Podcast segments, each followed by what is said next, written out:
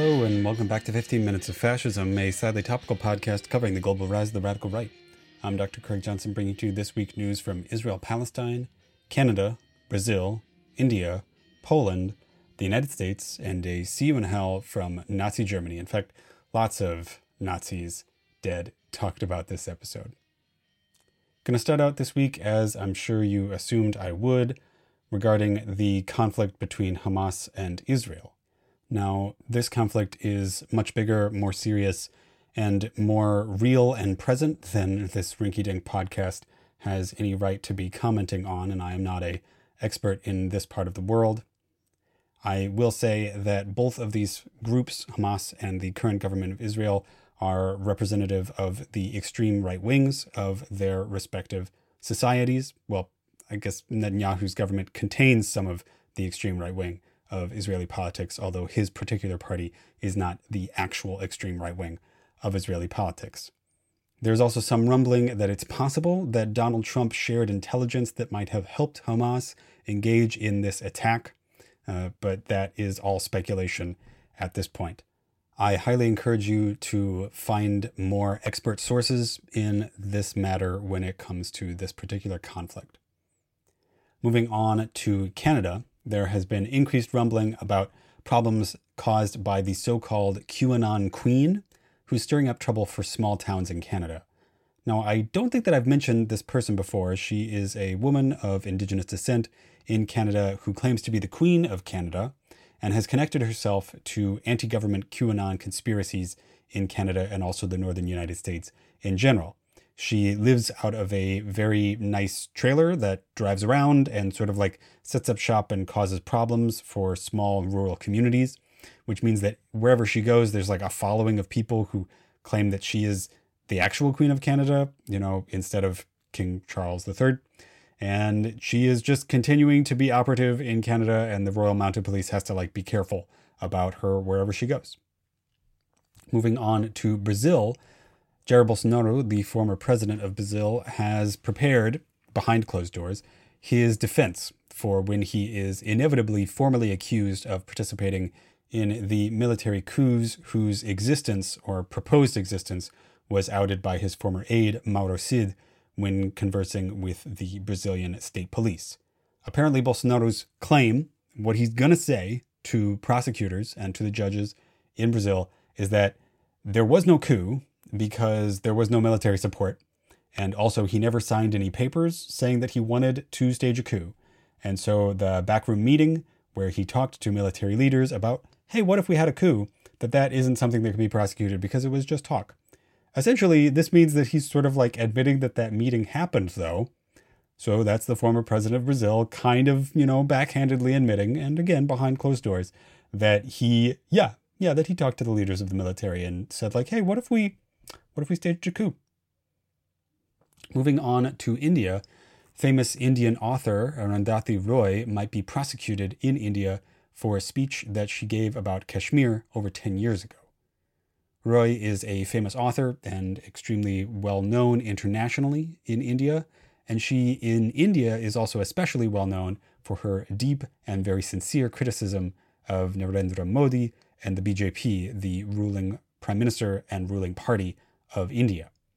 Roy has repeatedly criticized the BJP for a lot of its nationalist policies and has also specifically spoken out against the BJP in terms of its nationalism regarding India's various territorial claims.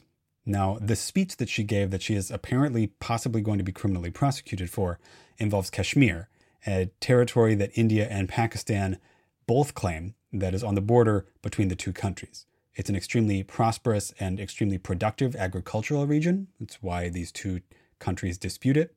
And she said in a speech that Kashmir should secede from India and essentially become an independent buffer state. According to certain Indian prosecutors, that is potentially prosecutable as a like seditious act, saying that a territory of India should secede from the country, and she might face criminal prosecution for this. Moving on to Poland, there's been a major blow to conservatives in the upcoming Polish elections. Poland is having an election in the next week, and the ruling conservative party, which is called Law and Justice, is trying to seek a, another term leading the country. This would be its third time in charge of the country's parliament. They faced a major blow from this as the two top generals in the Polish government have resigned just days before this election. Now, this resignation was clearly a signal, it was a symbol, you know, a symbolic gesture saying, like, hey, if law and justice comes back, we don't want to participate. Now, this is a serious problem for law and justice because they build themselves as, well, a law and justice party. They, you know, they're a typical law and order conservative party. Law and Justice has also been a sort of like go between between Orban's pretty open opposition to liberal democracy in Hungary and the sort of like more mainline EU position. The resignation of these generals is also a specific morale blow to the government of Poland during the ongoing conflict in Ukraine. Poland, of course, shares a border with Ukraine and also with stalwart Russian ally Belarus that might conceivably get involved in the Ukrainian conflict eventually in some capacity, that remains to be seen. Moving on to the United States, there is an ongoing conflict within the Republican Party in the United States over who is going to be the next Republican Speaker of the House. Recall that last week, McCarthy, Kevin McCarthy, was ousted as the leader of the House of Representatives, the lower house in the United States Congress. And this means that it's now time for the GOP to decide who the new speaker will be. This essentially came down to three options. Either Kevin McCarthy was going to come back, that doesn't seem likely, or it was going to be between Jim Jordan and Steve Scalise. Steve Scalise has emerged victorious in the Republicans' closed door vote, although it was an extremely close call. Scalise was, prior to this, the essential, you know, second in charge of the Republican Party in the House of Representatives. He was the House Majority Leader. Jim Jordan, a stalwart conservative Republican, was fighting against him, trying to represent the version of the Republican Party that ousted Kevin McCarthy in the first place. Now, Scalise came out ahead of Jordan in this vote, but it still remains to be seen whether or not he has the votes in the House itself to actually seize the speakership. He can only lose the support of four Republican congresspersons if he wants to try to be the speaker. And if the Republicans are unable to find a speaker, or if they're unable to vote for Steve Scalise, then they need to go back and figure out something else. This kind of wrangling and going back and forth and, you know, like wheeling and dealing, this was how Kevin McCarthy got to be the speaker in the first place last year. And the fact that this is probably just going to happen again just means more deadlock in one of the big major branches of the government of the United States. Finally, this last piece of news is kind of technically from the United States, but is also a global terrifying trend. Last week, there was a news, you know, piece of news about a major leak from the DNA and heritage company 23andMe. This company accepts swabs, you know, like DNA swabs from people, and then produces a genetic map of their heritage and suggests living relatives that they might not know about or who might live near them, right? You might have heard of somebody doing this sort of cheek swab in your family. This means that there's a company out there that the government can requisition information from about your genetic makeup. 23andMe was also how several like long-time outstanding criminals have been identified, essentially. So there was a leak from their database. Last week, there was news of a major hack of this information. Now, I originally read this headline. I just read the headline and I sort of like filed it mentally under cyberpunk dystopian news and didn't include it in my list of things to talk to you about in this podcast. But I read about this further and it turns out that these stories literally buried the lead. Because this wasn't just a general leak of people's genetic information or people's like names and database information and stuff. No, this was very specific. Particularly what the people or person who claims responsibility for this. That there is a hacker who says, like, hey, I did it, right? So it's probably a group of people or one person. What they were looking for and what they have and have distributed on various online databases in the dark web and you know throughout other means of conveying illicit information is a list of approximately 1 million people of Ashkenazi Jewish descent, the largest ethnic group of Jewish people in the United States. This means that circulating on the dark web of the internet is a list of about 1 million Jewish people their names, their gender, their genetic heritage. And with that, you could produce a list of the Jewish people in the United States. What a right wing person, what a fascist would do with this information boggles the mind. It's absolutely terrifying. Um, and it is a symbol, a signal of the kind of horrifying possibilities of extremely online right wing activity. As an aside, this is probably not a literal hack, but instead what is called credential stuffing, whereby users' passwords that they use for other sites that have been hacked or leaked are tried on different other sites. So, this is a reminder please be careful about your online security, especially if you belong to a potentially vulnerable community. Finally, going to close out this week, like I do every week, with See You in Hell, a segment celebrating the deaths of prominent right wing figures in history. This week, I am doing a repeat, but it's an important one. That's because this week is the anniversary of the Nuremberg executions. The Nuremberg executions were the conclusion of the Nuremberg trials, a series of international trials against prominent Nazi commanders that the Allies had in their custody after World War II. This means that people not included were any Nazis who died during the war or Nazis who escaped prosecution, like, for example, Adolf Eichmann or Mengele, you know, people involved in the Holocaust, and also any Nazis who killed themselves prior to their possibly being prosecuted, including Adolf Hitler himself, but also Heinrich Himmler and Martin Bormann.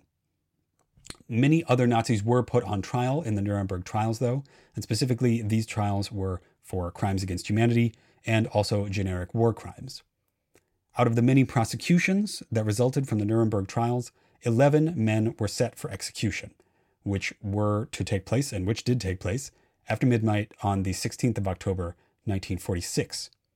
All of these men were killed by death by hanging, specifically by hanging by the quote standard drop, which is shorter than the long drop, a long drop hanging means that the body falls a long enough distance that it snaps the neck, causing instantaneous death. The standard drop method results in strangulation, meaning that some of these executions took 10 to 20 minutes. In order, the Nazis hanged on the 16th of October were as follows Joachim von Ribbentrop, a well traveled businessman and wine salesman who eventually became the German Minister of Foreign Affairs after Hitler took a liking to him. He's most famous for his initial alliance with the Soviet Union and also provoked conflict with the United States and Japan, tried for being a general warmonger. Next, there's Wilhelm Keitel, a field marshal in the Wehrmacht, so the German army, who committed several war crimes. There's Ernst Kaltenbrunner, an early Nazi who led the Nazi secret police after Reinhard Heydrich was assassinated, who was instrumental in the Holocaust and was technically the highest ranking Nazi to be killed.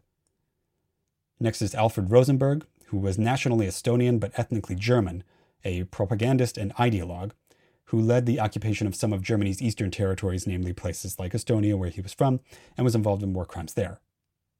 There's Hans Frank, who is the leader of German occupied Poland during the war, meaning that he was extremely important for the organization of the Holocaust, considering how many Jewish people and Slavic people in Poland who were the victims of the Holocaust. There's Wilhelm Frick, who was the Minister of the Interior and implemented race policy laws in Germany. So think Kristallnacht. Next is Julius Streicher, who is the founder of the newspaper Der Stürmer, which was a propagandist newspaper that eventually became the Nazi, you know, formal newspaper, meaning that he was essentially tried for being a propagandist for mass murder, for being somebody who advocated for mass murder. There was Fritz Sauckel, another early Nazi and a regional leader who participated in the organization of labor camp exploitation and people's death by work. There's Alfred Jodl, who was the chief of operations staff to the High Command during the war, tried for war crimes. There's Arthur Seyss-Inquart, an Austro Nazi who was deeply involved in the occupation of Poland and especially the occupation of the Netherlands, where he developed a reputation as an extreme hardliner involved in forced labor and extermination programs and also the Holocaust. Finally, the 11th Nazi who was set to be hanged was unfortunately not hanged. The one who would have been the highest ranking Nazi killed, Hermann Goering, a military leader, politician, aviator, one of the most powerful Nazis in general, president of the Reichstag, the Nazi leader in Prussia, etc., etc., was able to commit suicide the night prior, and so was unfortunately not executed. He made his own exit. So, to all of the Nazis who were killed or who killed themselves as a result of the Nuremberg trials, we will see you in hell. All right, that was 15 Minutes of Fascism, a sadly topical podcast covering the global rise of the radical right. I'm Dr. Craig Johnson, thanking Sleepy Kitty Arts and Sleepy Kitty Music for our intro, outro, and graphics. If you enjoyed this podcast, please like, share, and subscribe, or leave a review on whatever podcast app or whatever you're listening to this on. Check out my Patreon at patreon.com slash 15 minutes of fascism. That's 15 minutes of fascism spelled out in all one word if you want to keep this podcast going. That's also where you can reach me on Gmail, 15 minutes of fascism at gmail.com if you want to get in touch with me or send me a correction about something that I said. I am on Twitter at Hist of the Right, that's H I S T of the Right, and also Fascism15, again, that's spelled out. However, on Blue Sky, I am not spelled out. I am on Blue Sky at 15 M I N S O F F A S C, so 15 mins of fash. All right, thanks very much, and I will talk to you next week.